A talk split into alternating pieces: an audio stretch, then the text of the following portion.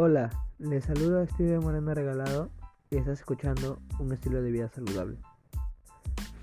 Actualmente vivimos una situación de emergencia sanitaria, ya que muchas de las personas hoy en día no realizan actividad física y mucho menos se alimentan saludablemente. Esto ha traído como consecuencia la obesidad.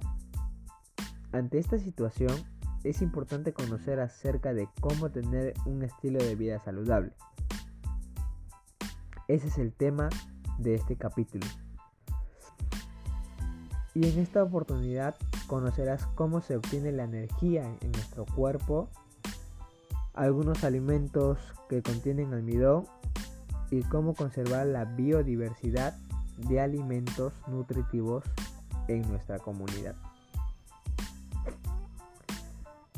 Primero debemos conocer cómo nuestro cuerpo obtiene la energía.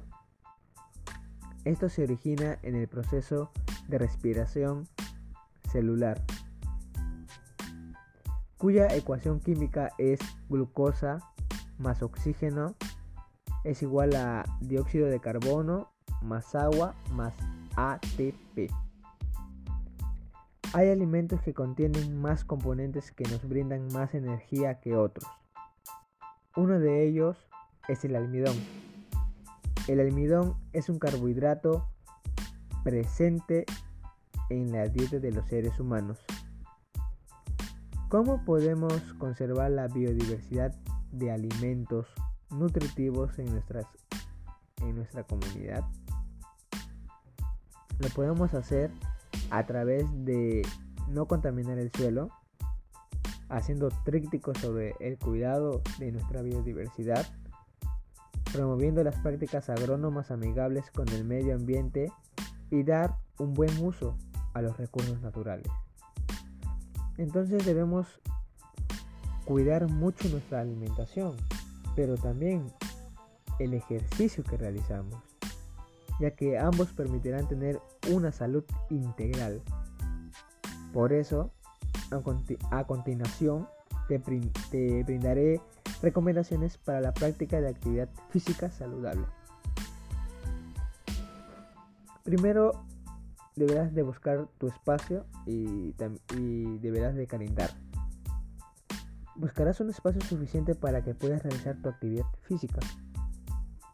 Y calentarás para que no sufras ninguna consecuencia y puedas realizar tu actividad física tranquilo y sin ninguna interrupción. Practica algún ejercicio o deporte al menos 60 minutos al día. Esto te ayudará físicamente y mentalmente porque vamos a, prevenir muchas enfermedades y evitaremos la ansiedad, la depresión, eh, el estrés, etc. Debemos de, tener una alimentación saludable. Esto ayuda a protegernos de la malnutrición, así como de las enfermedades no transmisibles. Con todo lo mencionado, estoy seguro de que tú has reflexionado sobre lo bueno que es hacer actividades físicas y vas a realizarlo. Finalmente, te invito a que vayas y leas mi cartilla informativa porque ahí hay más información sobre el tema. Y también compártelo con tus familiares, amigos o con cualquier persona. Gracias por permitirme llegar a ti y nos encontraremos en otro episodio. Y recuerda, la vida es una riqueza.